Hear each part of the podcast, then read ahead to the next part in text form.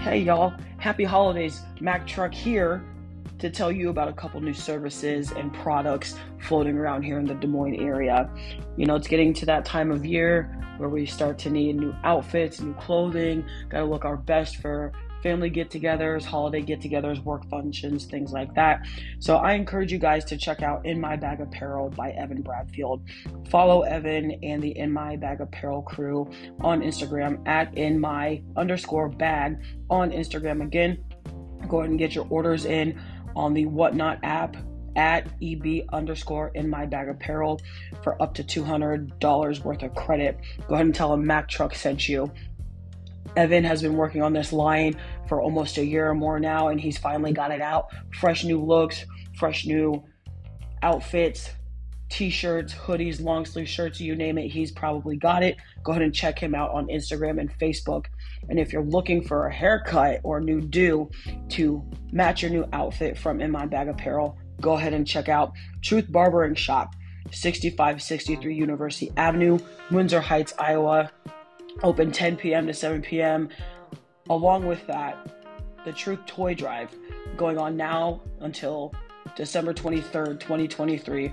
Bring a toy to receive $10 off your service. If you have any questions, go ahead and give this number a call 515 650 3258. Tell the Mac Truck sent you. Again, Get your fresh new outfits from In My Bag. Go ahead and check out Evan's line. It's a great line. I've got some stuff here sitting in the house. In fact, I'm sitting here in this in my studio right now wearing my big 3X in my bag apparel hoodie and I'm about to go actually book me a haircut here soon with Duke and Chris Fats the barber over there at Truth Barbershop again in my bag apparel Instagram the whatnot app for up to $200 worth of credit and Truth Barbering Shop, 6563 University Avenue, Windsor Heights, Iowa. Again, shop hours 10 p.m. to 7 p.m. Toy drive $10 off your service when you bring a toy into the shop for your appointment. If you have any questions, again, go ahead and call 515 650 3258. Welcome in to the Mac Truck Podcast here on Spotify and Spotify Podcast, live here in Des Moines, per normal it's the 12th of December, 2023. The fact that it's December already has blown my mind. And the fact that Christmas is like almost in a week and a half, I can't even fathom. It's wild to think we were just talking about how fast 2022 went by. Now we're at the end of 2023. Heading into 2024, we got a lot of hot things coming up, a lot of things happening. We got a large show today full of content. So I'm going to try to squeeze it as much as I can in the short amount of time that I've got. Uh, today on the docket, we got NCAA recap for the past uh, couple weeks, conference championship game results, uh, college football playoff rankings, bowl games, and Heisman winner, NFL recap, and then just some normal banter going back and forth with myself and the crazy thoughts in my head I have sometimes. So let's get into it. NCAA recap. Jayden Daniels from Louisiana State University is the new 2023 Heisman Trophy winner. Jayden Daniels joins Joe Burrow and Billy Cannon as a third LSU Tiger player to win the Heisman. LSU's record this year doesn't quite show what Jayden Daniels has been able to showcase with his talents. And it was a close race between one and two, between him and Michael Penix Jr., quarterback for the Washington Huskies. LSU's record, uh, again, 9 and 3. Their next game is the Quest Bowl versus Wisconsin. LSU is a 10.5 point favorite, which honestly, I personally feel like that should be a little bit larger of a deficit because Wisconsin has just not had the year that they have planned on. Um, Paul Chryst gets fired. Um, Tanner Mordecai go, is out with a thumb injury during the Iowa game. So it's going to be interesting to see. It's going to be another Big Ten SEC matchup in a bowl game. Jayden Daniels' overall record this far coming into the Quest Bowl game 3,612 yards, 40 touchdowns, only four interceptions on the season, and a 95.7 QBR, which puts him in first place. Now, the interesting thing about Jayden Daniels is he started out on the bench, having to work his way up like any normal position or quarterback uh, would normally do. However, it seems throughout the past two years, Jayden Daniels has just scorched his way to the top, just blasted people and teams with records and yards and scrambling. Um, and the fact that he gave all the credit to his team and especially his own line is what is what took me over was the fact that most players and people who've never seen a football field or don't touch a football field don't really have a deeper grasp of the game of football, don't understand what that means to a quarterback or position player when you have protection and you have time to make those incredible plays and passes and scrambles. It starts up front with the blocking, run blocking, pass blocking on that offensive line. And the fact that he thanked his offensive line and Brian Kelly and the coaching staff over and over and thanked his parents, you know, much like any other player who were to get a prestigious award such as the Heisman is what did it for me. Jayden Daniels is a very humble individual, and I admire how humble he has been, even through the trials and tribulations it's taken him to get to this position.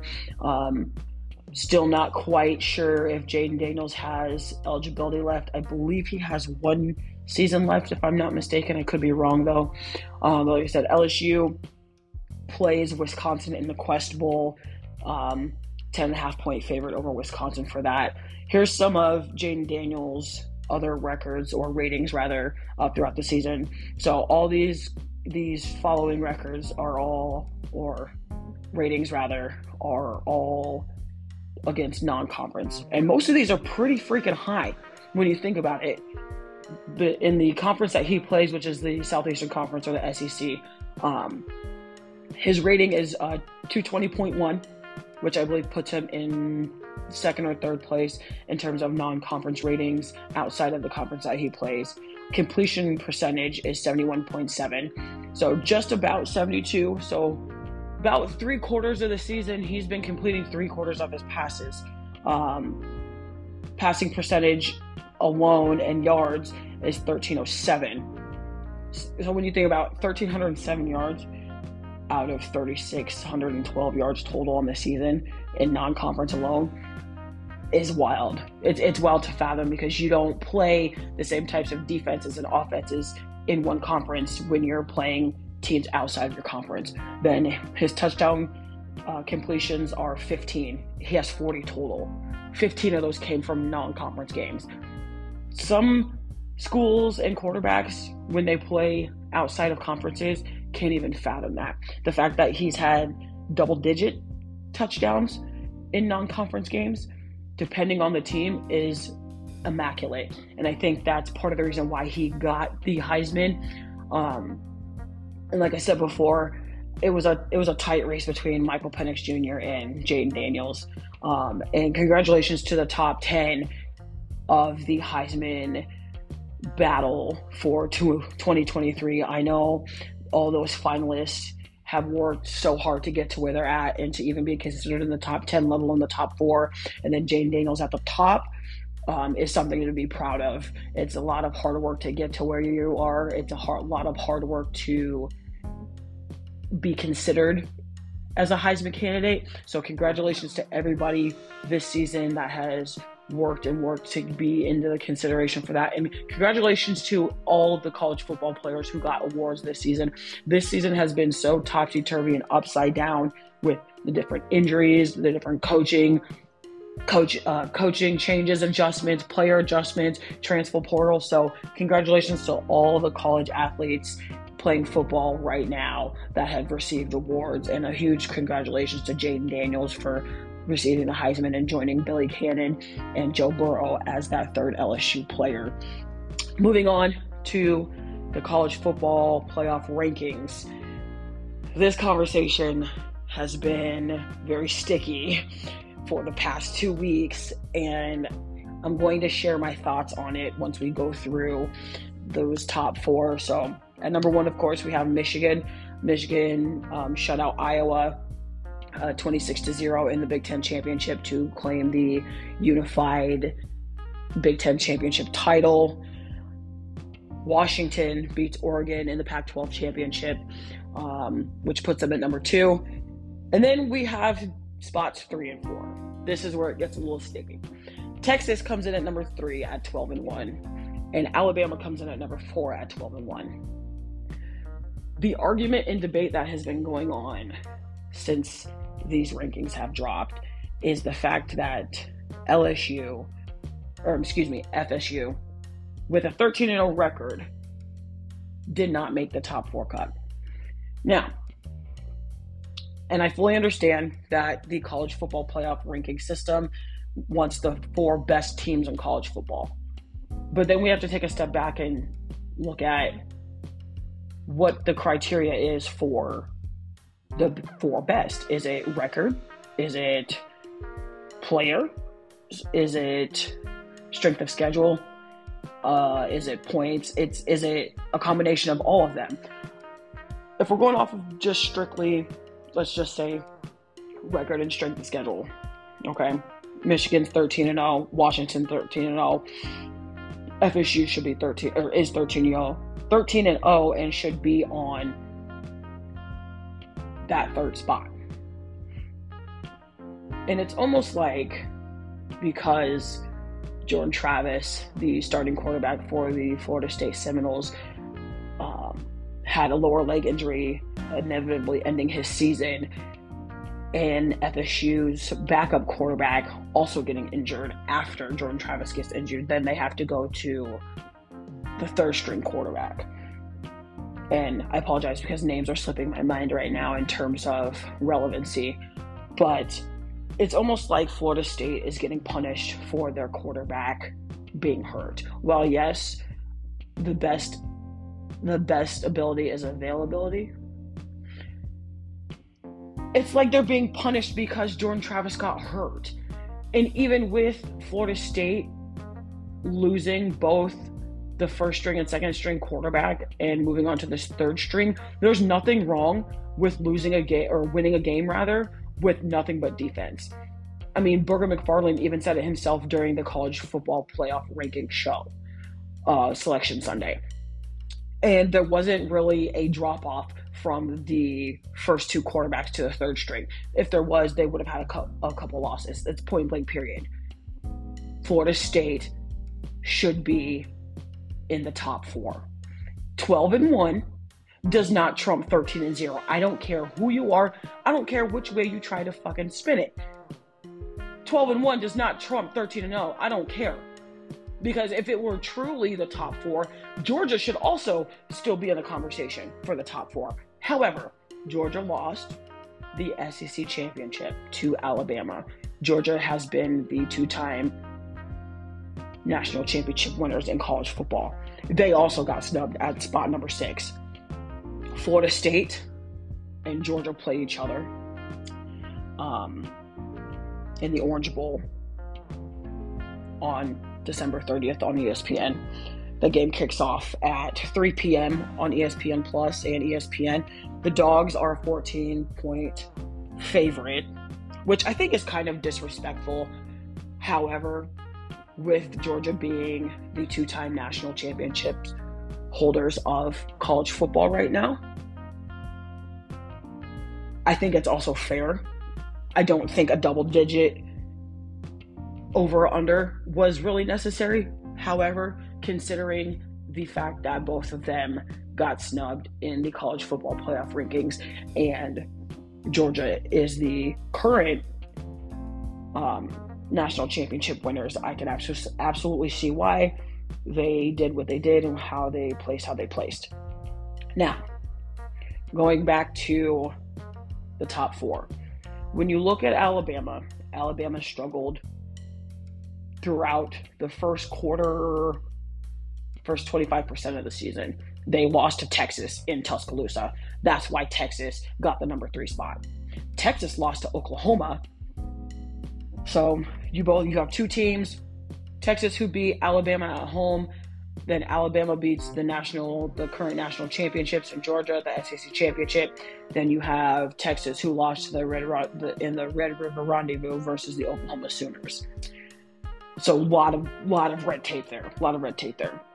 My other thing is with this whole FSU being snubbed with a 13 0 record and essentially being punished for losing their starting quarterback um, with very little drop off from one to three is I also personally feel like the college football playoff committee kind of had a feeling or an assumption rather that putting FSU in the top four on Selection Sunday that they would have gotten a similar result to the TCU Georgia game. I think that's disrespectful. I don't think you can base your selections off of the Cinderella, quote unquote, Cinderella team from last year. FSU went 13 0. Literally 13 0. Zero losses currently. You can't assume that a Cinderella team this year is going to have the same result as a Cinderella team from the year before. That's that's so pointless and disrespectful to the teams that have worked hard to assume that you're going to get a similar result. However, I think when you look at it deeper, it absolutely has to do with money and rankings and what teams are going to get the viewership, merchandise, ticket sales, things like that. I can almost guarantee you if Florida State were in the top four at that four spot or three spot, Florida State and Washington would have been a very, very high rated game. Michael Penix Jr. at that number two spot with Washington versus a third string FSU Jordan Travis led 13 and 0 Florida State Seminole team. That game would have been electric, I could feel, even without Jordan Travis it's a high powered offense versus a high powered defense. That's how they won the Pac 12 championship in Florida State. We have Michigan versus Alabama, though, for that first game on January 1st. Semifinal Rose Bowl. Alabama is favored by one now. Michigan was favored by two at the very beginning of the college football playoff ranking uh, selection show talks. 4 p.m. Central Standard Time,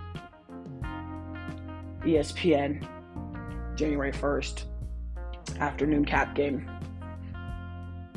Lots of people that I've seen on social media, sports engines, friends, things like that, general fans, seem to have this notion that Alabama is going to steamroll Michigan. Frankly, I don't think it's going to be a steamrolling.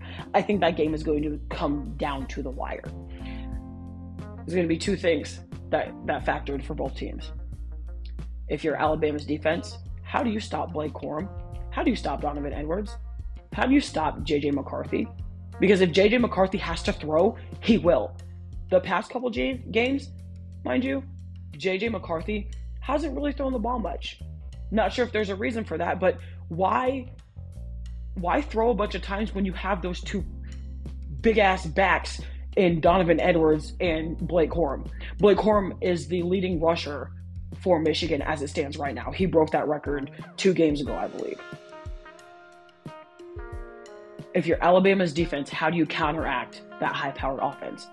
On the flip side, if you're Michigan's offense, how do you get past the elusiveness of Kool Aid McKinstry and the Alabama de- defense? Tell me that. Because I couldn't tell you. I've been studying. I've been studying both of their tapes since this this uh, ranking came out on Selection Sunday. That's why I think it's going to be very, very close. It's going to come down to a mental faux pas, or it's going to come down to some mindless penalty on either side. And I'm taking Michigan by three points, and only three points because of how elusive both teams are on both sides of the ball as far as Washington, Texas is concerned. Texas is favored by like eight points or something, which makes zero sense to me whatsoever. However, Texas has also had their own trials and tribulations. Quinn Ewers gets hurt for about two or three games with that AC joint injury. Um, they're winning games with uh, Arch Manning in the backfield at that, that QB two spot, and then they lose to Oklahoma in the Red River Rendezvous. Michael Penix Jr., who is pretty much a Swiss Army knife when it comes to the sport of football. He can run, he can scramble, he can put your shoulder his shoulder pads into you if he has to to get the first down, and not to mention the fact that he's a lefty, so initially when he throws the ball, it's already coming off differently because all his receivers are predominantly right-handed. So being Michael Penix Jr. and he's throwing darts over the the man zone coverage and cover zero that Sark and the D coordinator down there in Texas like to run. It's gonna be interesting. Texas has very good cover corners. Texas's linebacking core, very, very solid. Texas's front four, also very, very sound. However, the Washington Huskies offensive line have kept Michael Penix Jr. clean most of the season. Again, another game that I'm taking Washington for, again by three points, just like I'm taking Michigan by three points. It's going to come down to one who wants it more for both games, and two, a mindless penalty or a missed opportunity or an opportunity that wasn't seized to the fullest. These two games, folks, are going to be absolutely nuts. I personally can't wait to see it. I think I'm more interested, though, currently as it stands, in this FSU Georgia game. People are so convinced that Florida State, even with a third string quarterback, is going to get steamrolled by Georgia. And be that as it may, some people may be very well correct, but we can't tell for the future. That's why we have to wait until the game is played. Any given game day. I don't know how many times I've come on this podcast and tried to tell these people any given game day. Literally, any given game day, anything could happen. Somebody could rise to the occasion, somebody could fall to the occasion. I don't think I have to say it no damn more, to be completely honest with you. Moving on to some of the lower bowl games. Iowa gets waxed 26 to 0 over the Michigan Wolverines. Iowa currently has a 10 and 3 record. I personally am not super thrilled for this this game in terms of being a football fan and being a player. I personally wanted like an Oklahoma or a Notre Dame, somebody with an equal rec- record or a little bit better record than us. However, and that this is no snub on the Tennessee Volunteers because Tennessee has Iowa's number right now. It's two to zero. Tennessee's up on Iowa. Um, the interesting part about this bowl game is Iowa does not have a quarterback right now. I mean, we have Deacon Hill, but Deacon Hill, who has improved throughout the season, hasn't quite improved enough personally for me as a fan and a player to be excited or to put my fandom trust into a Deacon Hill. Joe Milton, though, who played for Michigan, who knows the Iowa defense very well, is the quarterback at Tennessee. So Joe Milton already knows somewhat what he's going against.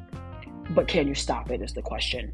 And can Iowa move the ball? If Iowa can move the ball consistently on offense, anyway, I don't care if it's passing, running, tight end screens, um, post corner routes to Addison Ostrenga,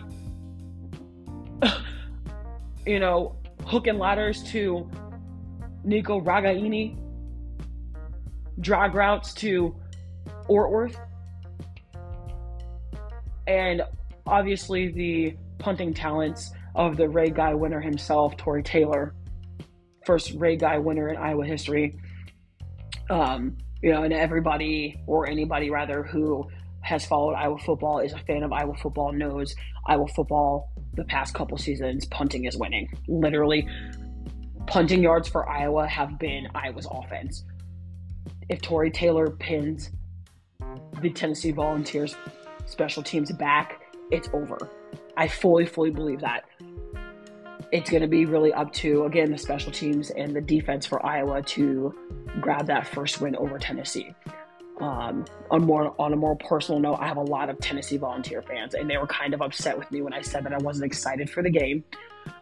It's not that I'm not excited; it just isn't super appealing to me. I feel like, and this is also kind of a diss to them in terms of the college bowl games because Tennessee, I feel like can compete with anybody, but putting them against a 10 and 3 Iowa team personally to me doesn't really it doesn't it, it doesn't go together. It doesn't mesh well for me. However every time that we have played tennessee it has always been either a close game they have either wiped us out completely in the first quarter or first half rather and then iowa decides to turn on to turn it on and just go i'm hoping that with this being brian ferentz's um, last official game of the season because he is again his contract is not being retained in 2024.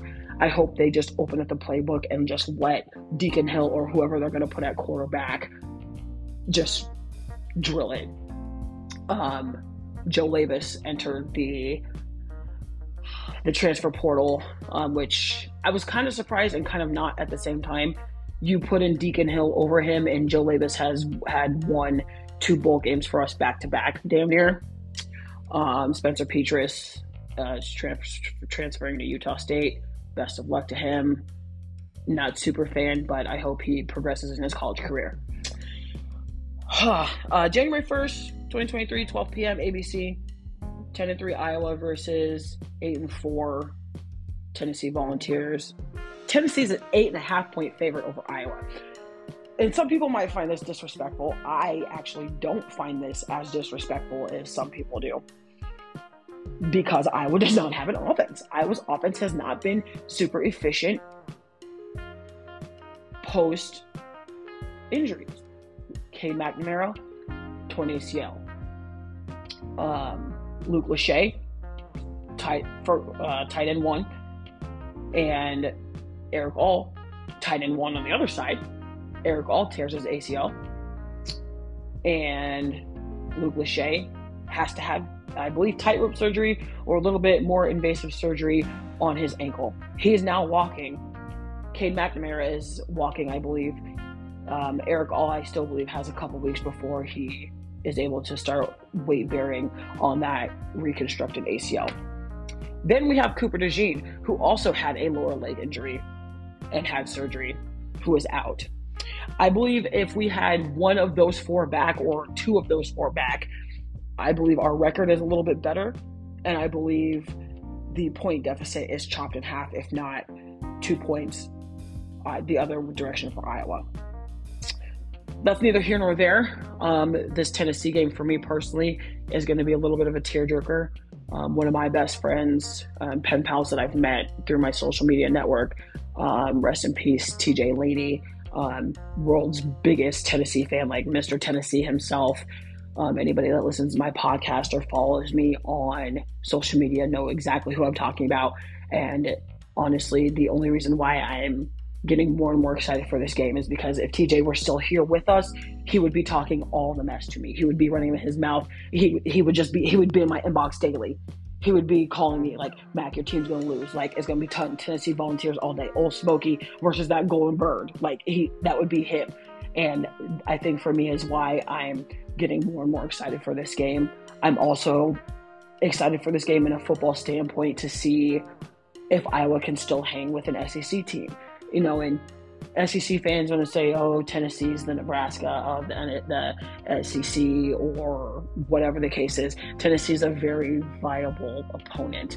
Um, I just personally wanted a better team, a different team with a better record. However, the closer this game gets, the more I'm getting excited about it. So, we're gonna see what happens. Twelve thirty.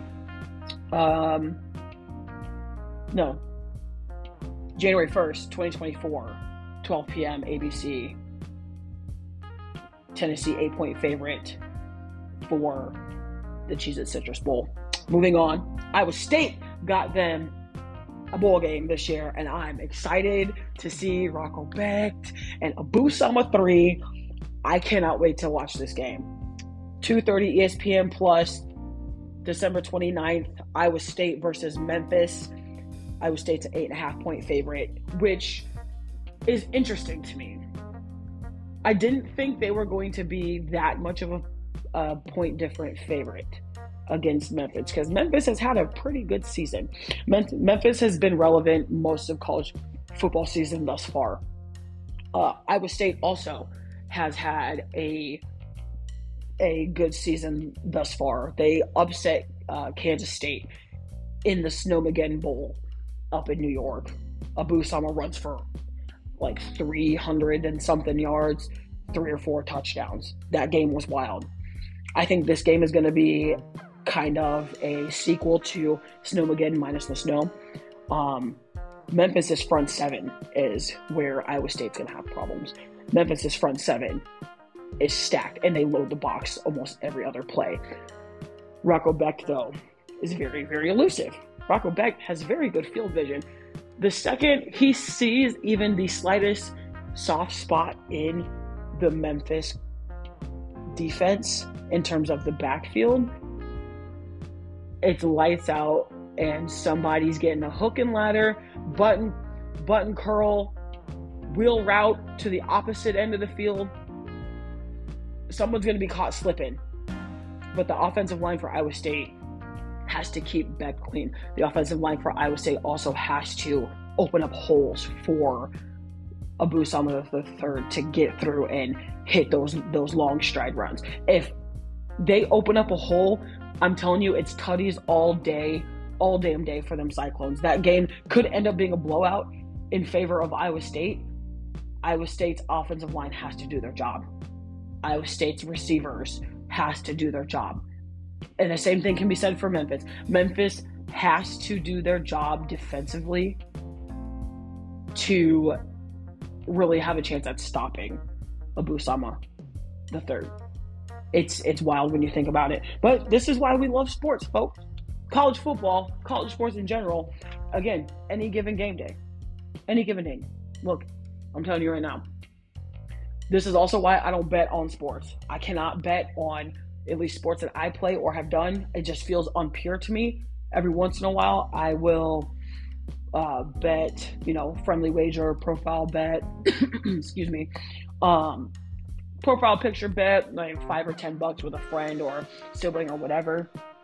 In terms of like big money and Vegas books and MGM and you know FanDuel, no, I because I the betting lines on some of these games has to be so tight, and I often wonder what kind of money comes in when these bowl games are announced in terms of like how many people are, are calling in or plugging in or punching into uh, you know for which team. And i also think that's part of the reason why college football season is like what seems to be the bread and butter in terms of betting season like the kickoff of, of betting season. Moving on though NFL recap. We missed a couple weeks, but we don't have a lot of time left. So I'm going to get into this week's recap and some of the controversies going around the NFL. Started off Kansas City versus Buffalo. Kansas City falls to the Buffalo Bills 17 to 20. Oh, so the Kansas City Chiefs line up on, I believe it was fourth and two, fourth and three.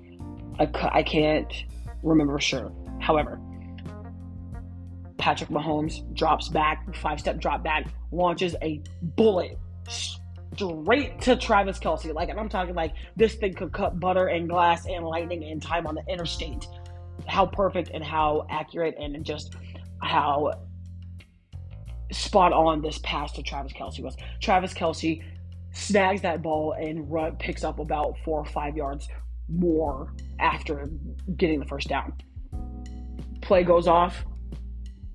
Mahomes passes the ball. Kelce catches it.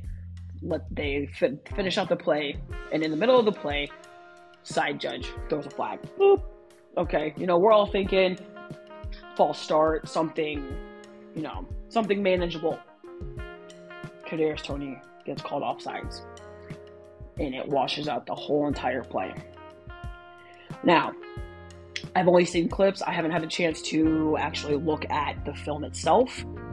Uh, and I'm going to do that actually within the next day or two. Hopefully, if I have some time later today, uh, tonight, I can go back and watch that part of the game. Um, I do know, and what I did actually see was Andy Reid and Patrick Mahomes losing their absolute fucking mind on the sidelines. Excuse my French, but which is completely out of character for either one of them. Even if they get upset, you can see the emotion and the turmoil in terms of the thought processes when people get upset or frustrated with themselves, frustrated with just things not going right or going their team's way. Patrick Mahomes tossed his helmet, and Andy Reid's face looked about as red as that damn color on his coat and hat. I was like, wait a minute, Did, is it? Are we really seeing this right now? Is Patrick Mahomes and Andy Reid really losing their mind right now? Like, I was like, okay, this is this is a thing. This is a thing. Um, which is unfortunate, but completely understood if the call was actually a bad call. There's been memes around um, with like still shots of the the play where Kadarius Toney was offsides. I've seen a lot of people be like, "Yeah, that was a perfectly good call," and there's been arguments that Patrick Mahomes has been had told Josh Allen that we lost because of their officiating or whatever the case is. But this is also why you never leave the decision of a game or a fight or anything like that to the referees or the judges. You have to execute. That game yesterday, from what I've seen in terms of highlights, was a very close game, back like back and forth. Josh Allen had some miscues, Patrick Mahomes had some miscues. Mahomes went 25 for 43, uh, 272 yards, one touchdown, one interception. Josh Allen, similar stats. 23 for 42, 233 yards, uh, one touchdown, one interception. Clyde Edwards Helaire, 11 carries, 39 yards.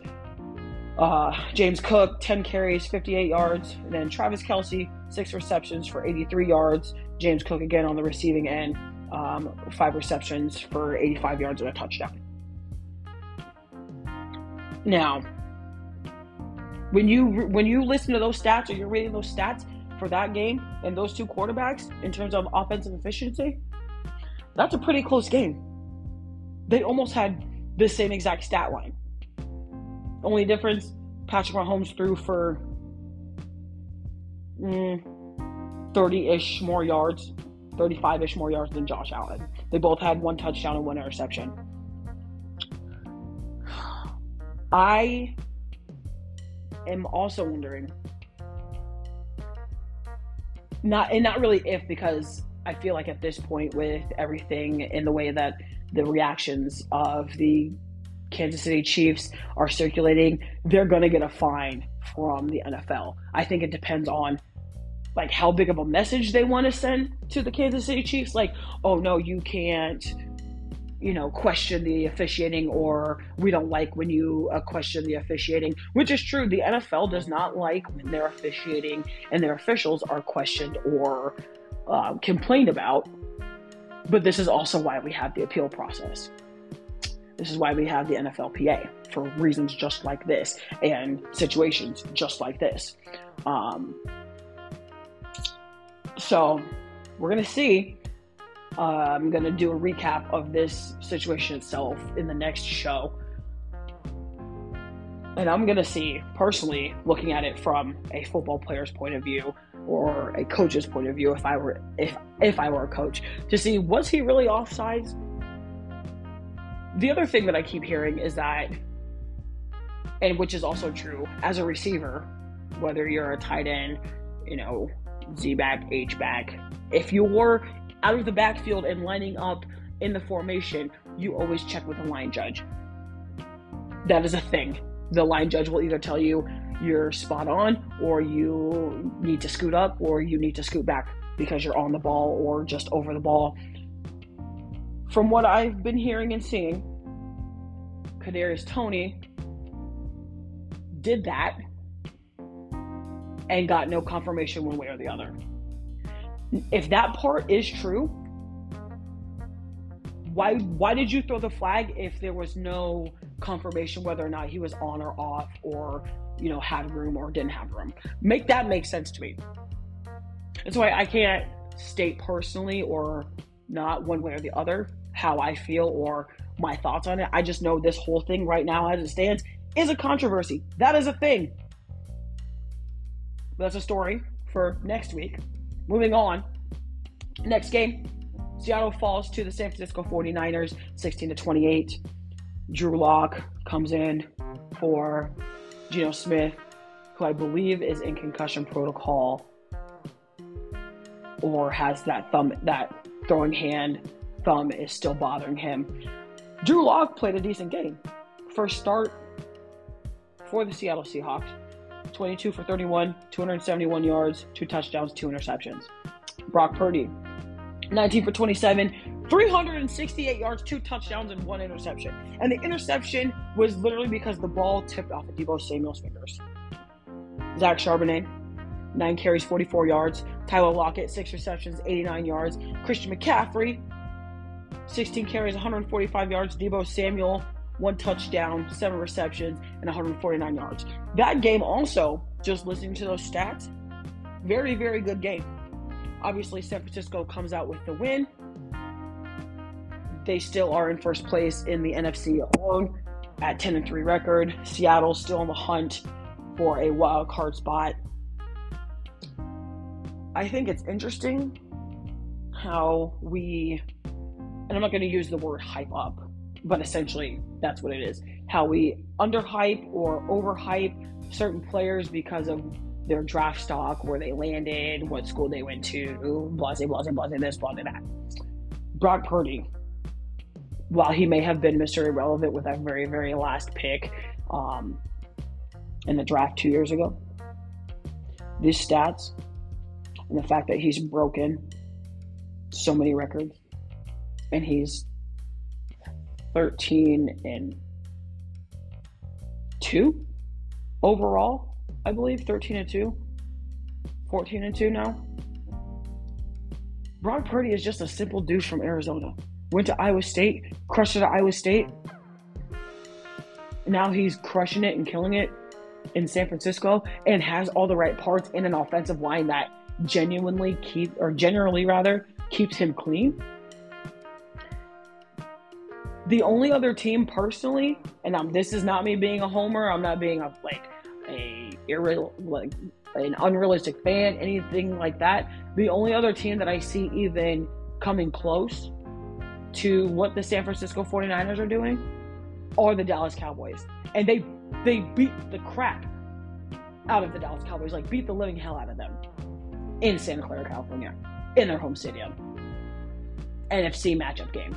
And to be honest, after we talk about the next game on my docket,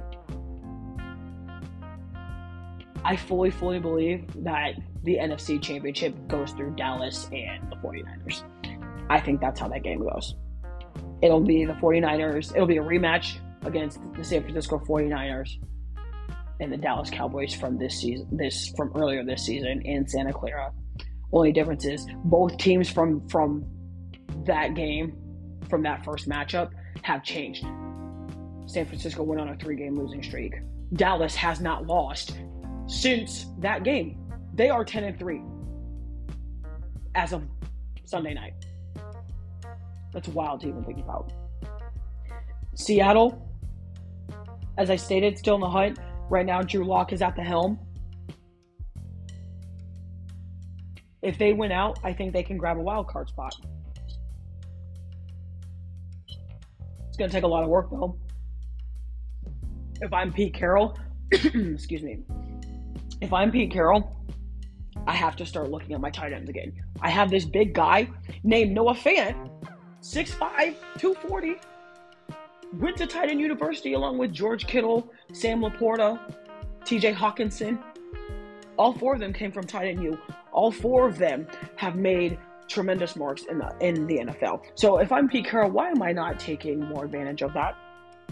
Literally, why? Put him on the line, block him. You use them as a blocking mechanism. You know, stop and go routes, block and go routes on either side. You could even set him out on a long route if you really wanted to. Match him and Tyler Lockett on on opposite sides, crossing routes, bang, right there. You gotta, some of these coaches and teams, I feel like, don't know what they have until it's too late or too far into the season, rather. However, trials and tribulations and trial and error is what creates the narrative for some teams and games. Moving on, final game here NFL recap. Sunday night, prime time. Philadelphia Eagles come to my Dallas Cowboys in Arlington in AT&T Stadium up until Sunday night. Dallas is undefeated at home. Philadelphia had our number from earlier this season. Beat us on a another what seemed to be controversial, not really call, but unfortunately, Dak Prescott runs for that, tries to run for that final touchdown to seal the deal, steps out of bounds. This time, we're in Arlington. Tables are completely turned. Mind you, the Eagles, who just got the crap beat out of them by the San Francisco 49ers, are coming for vengeance. Dallas beats them by 20 points, 33 to 13 in Arlington. Jalen Hurts, 18 for 27, 197 yards. D'Andre Swift, 11 carries, 39 yards. AJ Brown, nine receptions for 94 yards. we're going to get back to AJ Brown in a second because I'm a little. Ooh, if I were Stephon Gilmore, I would be. I would have felt so disrespected. And I, ooh, we're, we're just just know that we're going to get back to that here in just a second. Dak Prescott, 24 for 39 yards, 207, 24 for 39, 272 yards, two touchdowns. Tony Pollard, 16 carries, 59 yards. And Jake Ferguson, him, himmy, Jake Ferguson, five receptions for 72 yards. First of all, Jake Ferguson is a dog. I don't care what nobody say. Jake Ferguson is that dude. Like, he does not care. He will go up against anybody.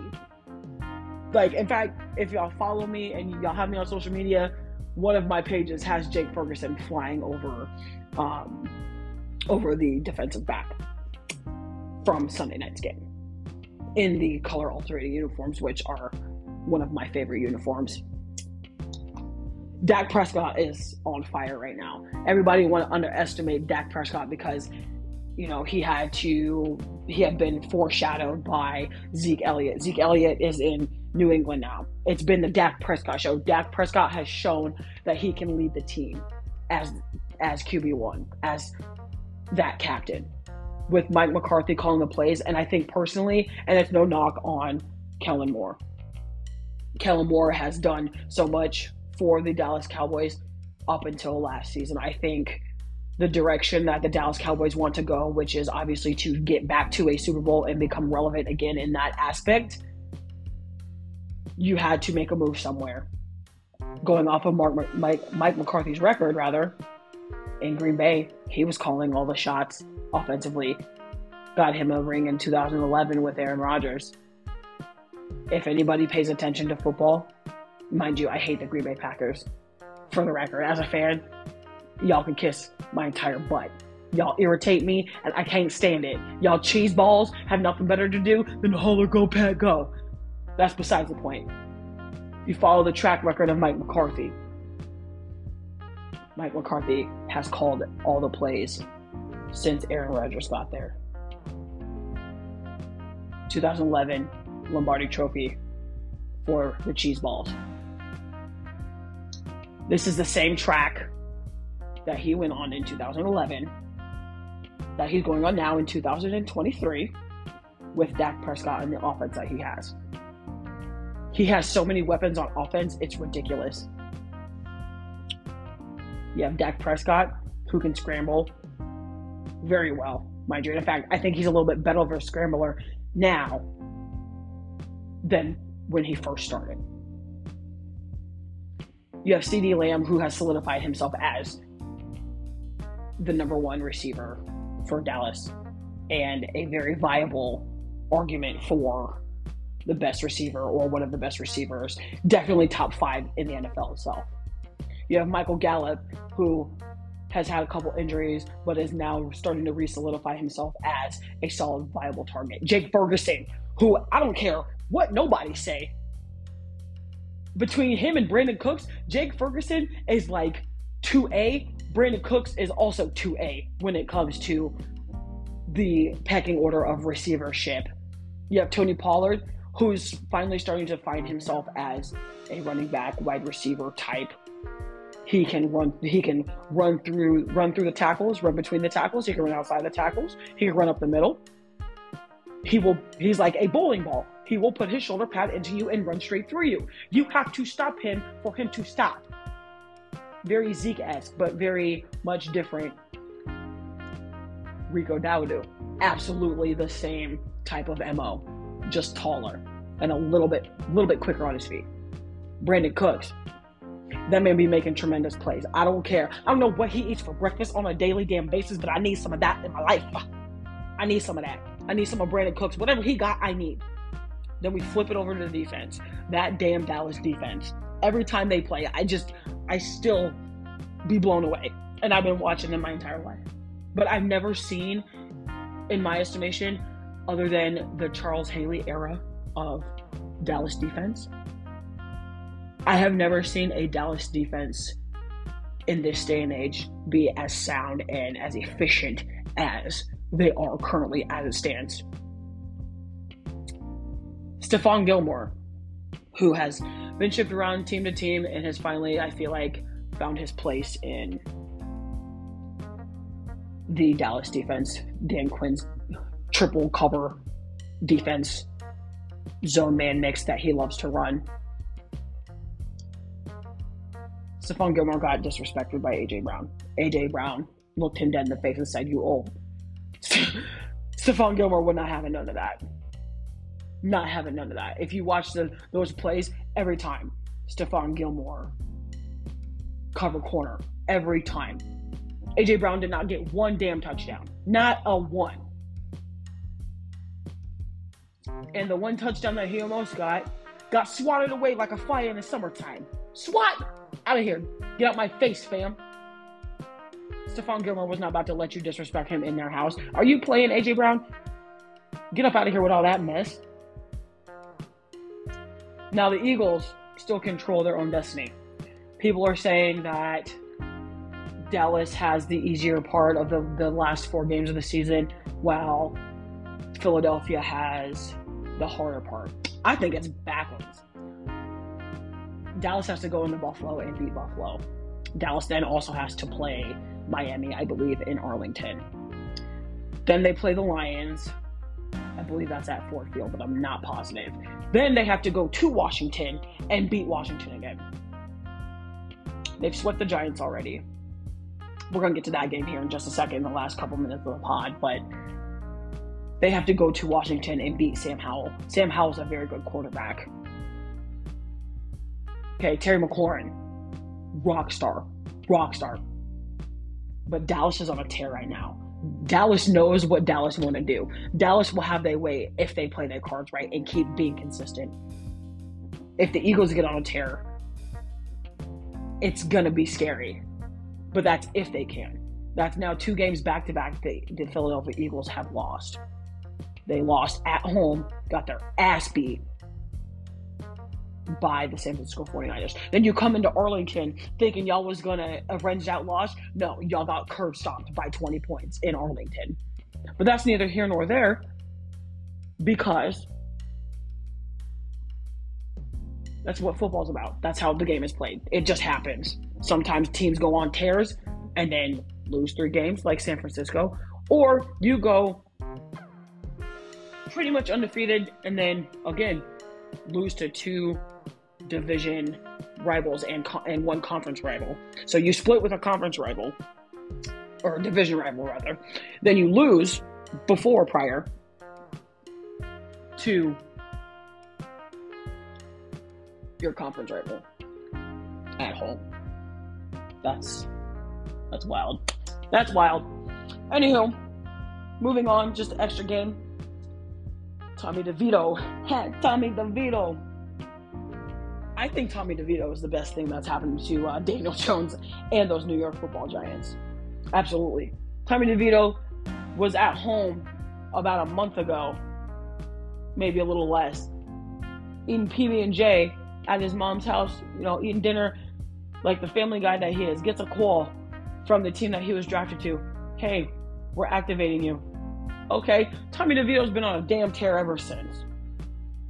That kid is about as Italian as it gets, and the fact that he's playing three or four miles from where he grew up, that kid is killing it. And he killed it against the Green Bay Packers last night at home. And Green Bay, honestly, is not no joke. As much as I don't like them, Jordan Love has been out here on a tear too. Records don't quite show it, but the Giants, with beating the Packers at home with third string or second string quarterback in Tommy DeVito, and he's really just here to play the game. Like he's just like, you know, we're here. It, we're when we're at practice, we're at practice. It's about the boys. He said, I give all the credit to the boys, and I just think that Tommy DeVito is freaking amazing. Like he played he when he played at Illinois, I was like, yo, that's a he's a good quarterback. Like he just you know didn't have pieces. Things happen. You know, stuff happens. It, it really does. I like I said, going back to my point earlier, we tend to overplay or underplay the abilities of college athletes, college football players because of where they went, where they got drafted, things like that. Two prime examples Brock freaking Purdy and Tommy freaking DeVito. Two prime examples. Literally. And with that, folks, it's been the Mac Truck Podcast here on Spotify and Spotify Podcast. Tuesday, December 12th, 2023 dark Tuesday evening here in Des Moines. I'm your hostess with the mostest, Mackenzie Brooks, aka the Mac Truck, aka your worst nightmare. Follow me, call me, beat me. If you want to pod me, if you don't know how to pod, bang that follow button, share it, like it, ask me questions, leave me feedback. I got some big things coming for 2024. The next episode, I'm hoping to do a completely different type of episode. Some people may already know where I'm going with this, some people may not, but you'll just have to tune in and follow and see. Other than that, we out. I gotta go get a snack and feed my back fat. Peace.